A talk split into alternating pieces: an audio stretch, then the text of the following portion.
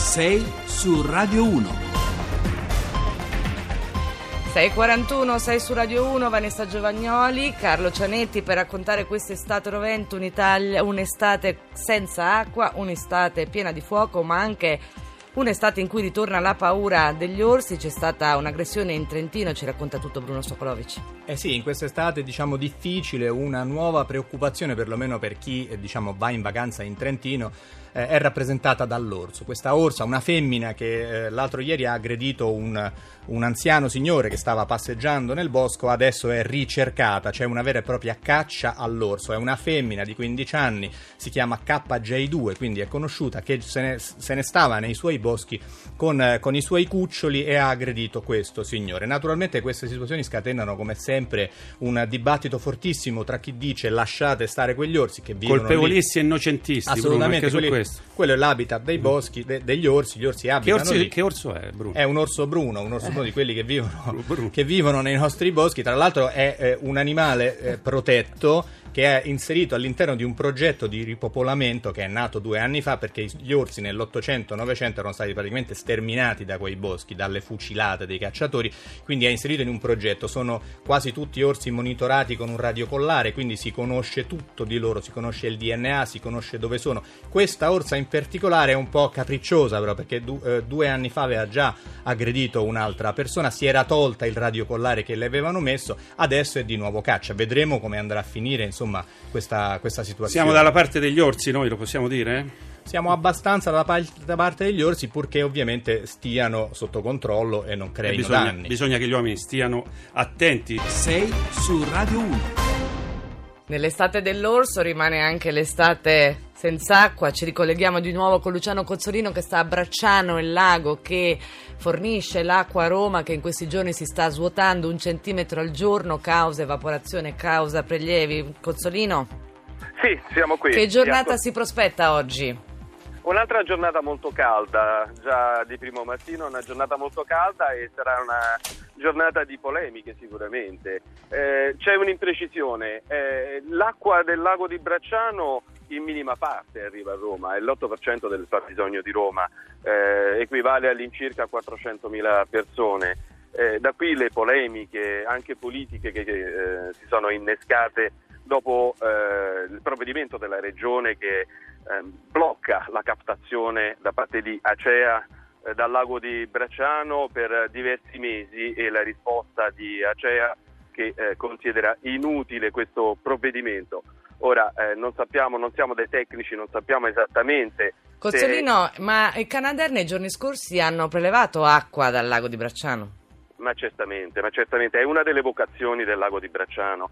Eh, storicamente direi, perché eh, qui a Vigna di Valle eh, c'è il primo o forse uno dei primi eh, aeroporti militari eh, italiani nato per i dir- dir- dirigibili, dirigibili, chiedo scusa, eh, l'ora, e, poi convertito agli idrovolanti. Luciano, dobbiamo andare avanti. Diciamo, diciamo, se non sbaglio che 8 mm evaporano per eh, il caldo e mh, mm, meno di 2 mm per la capitale vengono attinti. Allora, eh, grazie eh, Luciano Cozzolino. In diretta c'è Giampaolo Maracchi, professore emerito di climatologia all'Università di Firenze. Professore, possiamo chiederle intanto eh, una previsione? Che tempo farà nei prossimi giorni? Oggi e domani ci sono precipitazioni abbastanza importanti, speriamo senza grandi danni, perché la temperatura del Mediterraneo è 3-4 gradi sopra il normale, quindi è una temperatura che vuol dire tantissima energia e quando c'è molta energia i fenomeni meteorologici appunto sono a base di energia, compreso le piogge, e quindi queste piogge stanno arrivando sul nord e in parte un po' anche sul centro, speriamo non facciano danni. Per i prossimi giorni poi si ristabilisce la stessa situazione, cioè la presenza di questo fenomeno che ormai è sempre più frequente negli ultimi dieci anni dell'anticiclone del Nord Africa, della Libia. Quindi non è più quello delle Azzorre, il mitico no, anticiclone no, delle Azzorre? assolutamente no. Mm. Questo è il braccio discendente di una grande cella tropicale, si chiama cella di Adley, aria calda che sale all'equatore e che un tempo scendeva sul nord dell'Africa. Professore, ma queste eh. piogge aiuteranno a vincere la siccità oppure... No, assolutamente no. Ecco. Queste piogge dal punto di vista della siccità sono assolutamente inutili per la siccità è un fenomeno purtroppo eh, annunciato perché in clima mediterraneo le falde e quindi i fiumi e quindi i pozzi, le sorgenti eccetera si riforniscono di autunno e d'inverno. Siccome in autunno Professore, e inverno, pioverà sulla Sardegna questi no, giorni? sulla Sardegna ora in questi giorni non è previsto per la verità. Ci diceva che in autunno e in inverno non, eh, non è piovuto e quindi... Non è insomma, piovuto, in alcune quindi- zone addirittura c'è stato il 75% in meno di piogge e quindi già da gennaio si poteva dire che l'estate sarebbe stata Che così si poteva fare? Che si poteva fare, professore, per Eh, evitare... Intanto vuol dire fare un piano di razionamento delle acque, vedere quali sono le zone che hanno più bisogno, vedere di che cosa ha bisogno l'agricoltura, avvertire gli agricoltori per evitare di fare delle colture che ora sono praticamente buttate via. Allora, In tema di culture da bu- da- che sono da buttare via, abbiamo detto tante regioni, metà delle regioni italiane in stato di chiedono lo stato di calamità, tra le più colpite la Sardegna, in diretta con noi l'assessore all'agricoltura della regione Sardegna per Luigi Caria, buongiorno. Buongiorno a voi. Allora, mh, siete la Sardegna in una situazione difficilissima, ce la descrive. Eh, noi siamo in una situazione difficilissima, siamo stati tra le prime regioni in Italia a deliberare lo stato di, calam- di calamità proprio a causa della siccità.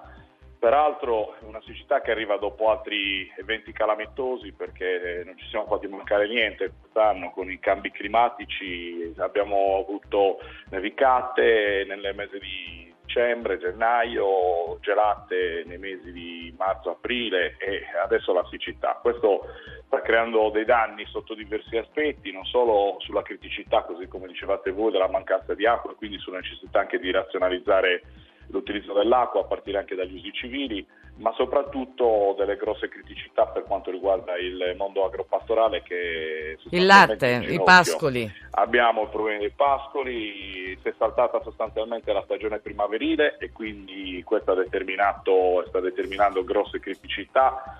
Eh, non dimentichiamo che noi abbiamo 11.000 aziende che si occupano di allevamento e rappresentiamo la produzione principale o la, la la maggiore produzione per l'intero paese, avendo 3 milioni di pecore e 300.000 capre. A questo eh, eh, si aggiunge la criticità che abbiamo sul prezzo del latte, come diceva Poccanzi, che eh, sta mettendo sostanzialmente in crisi un intero comparto. Grazie Caria, grazie. Allora, l'assessore all'agricoltura della regione Sardegna tra le regioni più colpite. 6 su Radio 1. Allora, professor Maracchi, eh, insomma, la situazione è drammatica. ehm, possiamo. eh, quando arriveranno le piogge, quelle risolutive? Possibile prevederlo? Ma probabilmente in genere diciamo che c'è una modifica della circolazione intorno alla prima decade di, di agosto, quindi io mi aspetto che ci sia un arretramento dell'anticiclone della Libia, l'anticiclone delle Azzorre è abbastanza in alto, quindi non blocca le piogge e quindi dovrebbero entrare delle precipitazioni. Evviva i cicloni, rischio- quindi, a questo punto. Sì, Professore, il io... rischio- Dica. No, il rischio appunto è che queste piogge siano sempre violente. È certo che poi producono danni. Grazie al professor Maracchi. Allora, eh, climatologo. Invece torniamo a un altro argomento che eh, abbiamo affrontato. Il terremoto, ci ha parlato Simone Zazzara del terremoto a Costa, ma eh, la terra è tornata a tremare anche nel centro Italia, ad Amatrice in particolare, qualche giorno fa una scossa che ha riportato la paura, ma soprattutto ha riacceso le polemiche per queste casette che ancora non sono pronte. Abbiamo il nostro inviato lì, che è Giuseppe Lisi. Buongiorno Lisi. Buongiorno a tutti voi, buongiorno ai nostri ascoltatori. Innanzitutto cominciamo col dire che negli ultimi due giorni per fortuna la terra non ha tremato.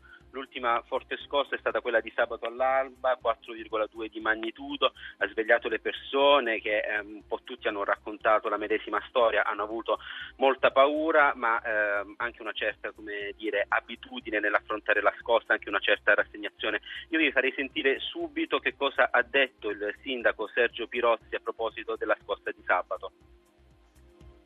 Queste scosse, questo rigurgito del mostro crea una situazione psicologica difficile e poi le immagini, la mente può riandare a quello che è successo il 24 agosto. È soprattutto un problema a livello psicologico e questo può incidere sulla tenuta, però qui c'è anche la sicurezza di dove stanno. La preoccupazione è solo a livello psicologico che qualcuno possa dire qui non finisce più, prendo e me ne vado.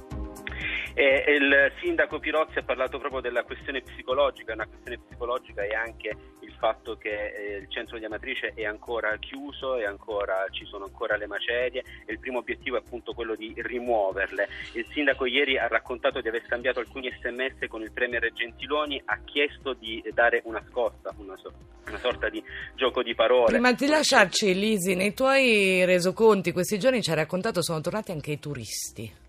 Sì, sì, è vero, questo è vero, sono tornati anche i turisti, il- ci sono soprattutto molti motociclisti che arrivano qui ad Amatrice perché eh, piace a loro la- le strade per arrivare qui. In molti si fermano, guardano il centro storico, quello che possono naturalmente vedere del centro storico e soprattutto si informano, chiedono ai, ai militari, ai carabinieri quando, e anche ai gli abitanti quando potranno eh, rivederlo il centro ricostruito, quando potranno rientrare, insomma c'è anche un interesse da parte delle persone che eh, non vivono qui a eh, riacquistare Amatrice.